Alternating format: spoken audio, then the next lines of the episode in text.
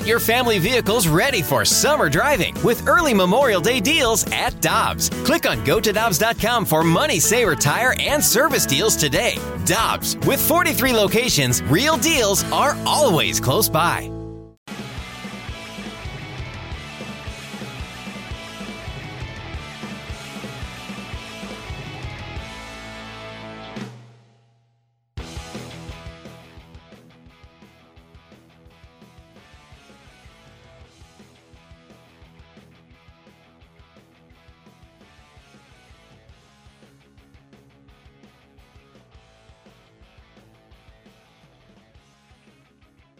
With us now prior to hopping on that flight to DC.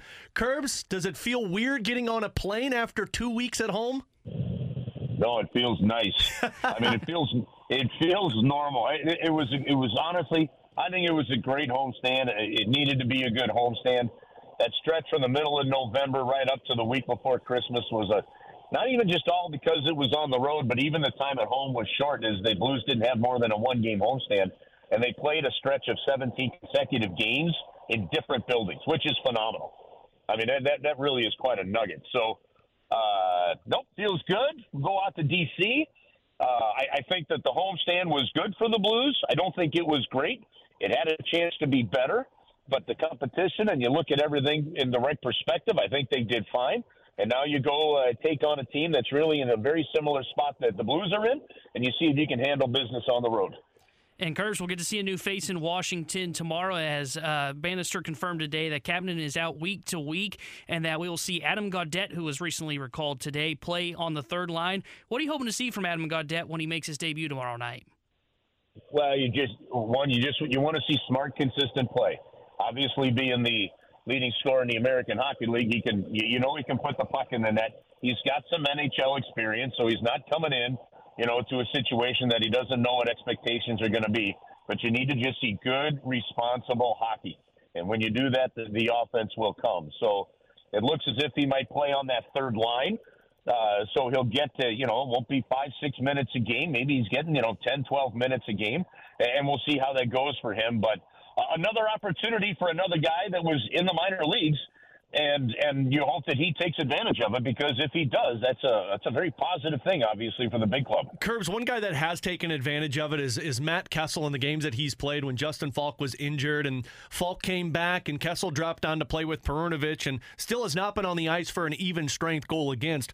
What did you make of Bannister going back to Krug and Kessel after the last couple of games of Falk and Krug? You know what? Uh, I, I I was a little surprised, honestly, to see them kind of broken up initially. So Same. I, I thought that I thought that Matt Kessel played pretty well there. Now look, J- Justin Falk is Justin Falk, you know, and so you're going to work him back into the lineup, and you got to get him up to speed, and you also have to get him into some situations so he gets back used to him after being out for a couple of weeks. So I, I think that's really important, but there seems to be something pretty good about the righty lefty matchup scenario through all three pairings, which is something the Blues haven't had much of, and and I like the look of it. But to your point, Alex, I mean you you have to give Matt Kessel all the credit for that. He, you know, when we talk about a player coming up and trying to make an impact and, and wanting to make an impact, he did exactly what you're supposed to do. He got in the lineup. He's played very well. He's proven what Drew Bannister had been telling us about where he was with his game. Drew Bannister has done a good job of putting him in, in, in situations to make him successful as well. And Matt Kessel continues to earn that playing time. Now, look, fast forward a couple weeks down the road, what happens? At some point, you do have what Larry Pleau used to call asset management. And whether it's because a Perunovich or a Tucker would have to clear waivers, eventually have to make a decision. We don't want to send a guy down, but we're going to because it helps us protect our depth for a little while longer. That could be a scenario.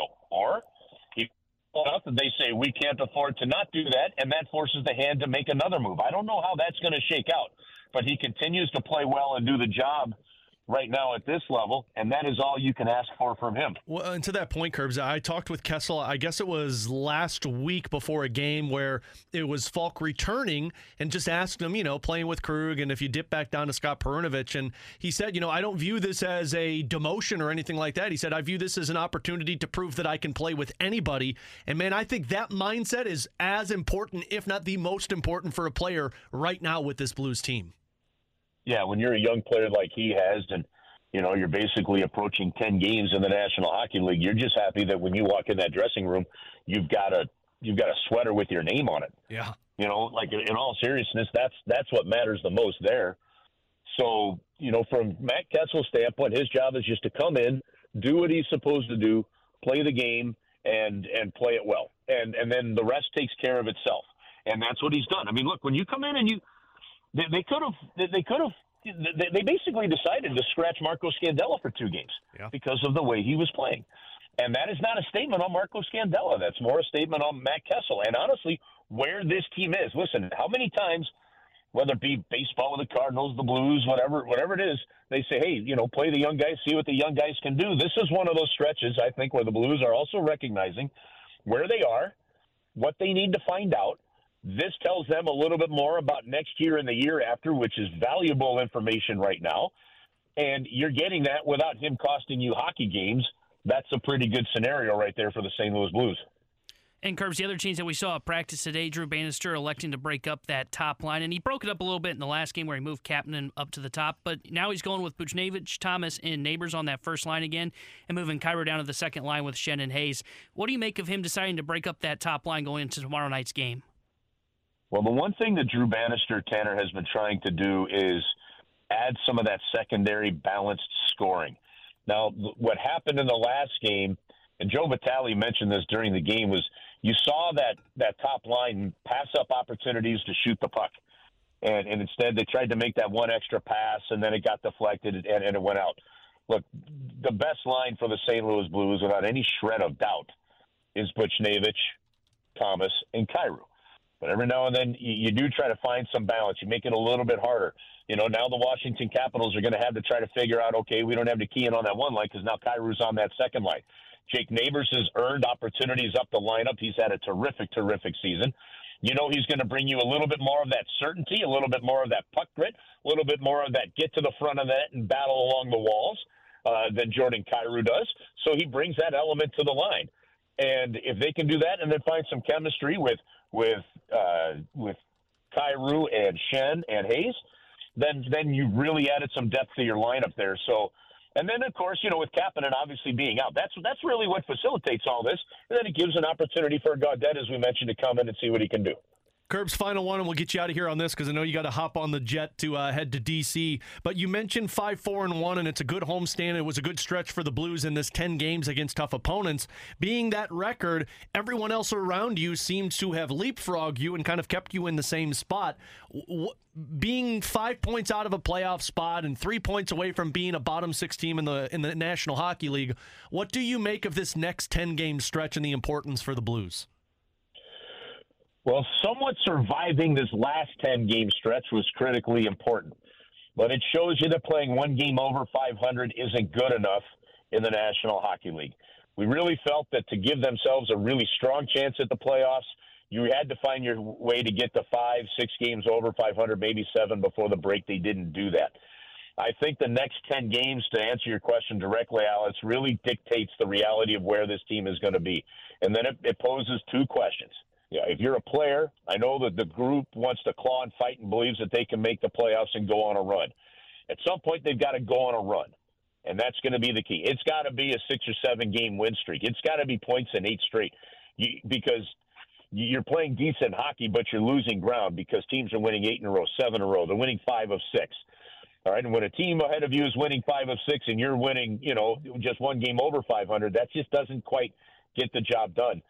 And then, then at some point, as, as you approach that March trade deadline, I believe it's March 8th, you know, as you get through that, you know, because remember, right after this next road trip, uh, road trip and stuff, you're going to have that long break for the All Star break and the bye week, right? Those first 10 days in February. Come out of that, you got three weeks left. Then the Blues have to decide what do we have, what do we look at for the future, and what do you do? And I, there's two ways of looking at it, guys. And this is blunt, and some like it, some don't if you make the playoffs, it's great because you're going to get guys that have plenty of, you know, you're getting playoff experience for a Jake Neighbors, the Kessels of the world, the, you know, the young guys as well. And once you get in, you never know what could happen. And I believe the Blues have the goaltender that can be a series difference maker. The other part of that is it's not the worst thing in the world. It's not the end of the world if the Blues end up with another top 10 draft pick, with the potential of maybe even getting a high one if they were to get lucky and win a draft lottery. You saw the talent that they drafted last year. You've seen what happens. And I, I, I would encourage everybody to go back and look at the Boston Bruins and where they are now and where they were from 14 to 16 you know, just three years after their after winning the Stanley Cup. They missed the playoffs by two years, and then it was in that second draft that they ended up with the Trent Frederics and the and the Charlie McAvoy. So if we're talking four, five, six years down the road, or even playoffs, even after next year, maybe you know it's not the worst thing in the world to end up with a top 10 pick this year even though i realize that some people don't like to hear that. Yeah well we just talked about that too. Uh, scott wheeler who covers prospects for the athletic was with us last week and said like if you want a number one defenseman this is the year to get it in the top 10 so uh, an interesting position for the blues to be in after picking top 10 last year and getting that forward that was dalibor dvorsky. Curbs always appreciate the breakdown in time my man. Enjoy the flight to dc and we'll talk to you from the road tomorrow night with our first community Community Credit Union pregame. You got it. Hey, Tanner, I love having you asking questions, buddy. Thanks, Curbs. I appreciate it. Hockey guy right, T-Bone. That's what we call later. him. That's what we call hey, him, Curbs. He's got to do it. I, he's got to join the conversation when, when we're on it. I like his questions. Well, it's only BK. We we we, we say BK keeps we him down. Get rid of Brandon and yeah, Ella. we get uh, rid of Brandon and everybody thrives. Curbs always appreciate right, okay. it. See you guys.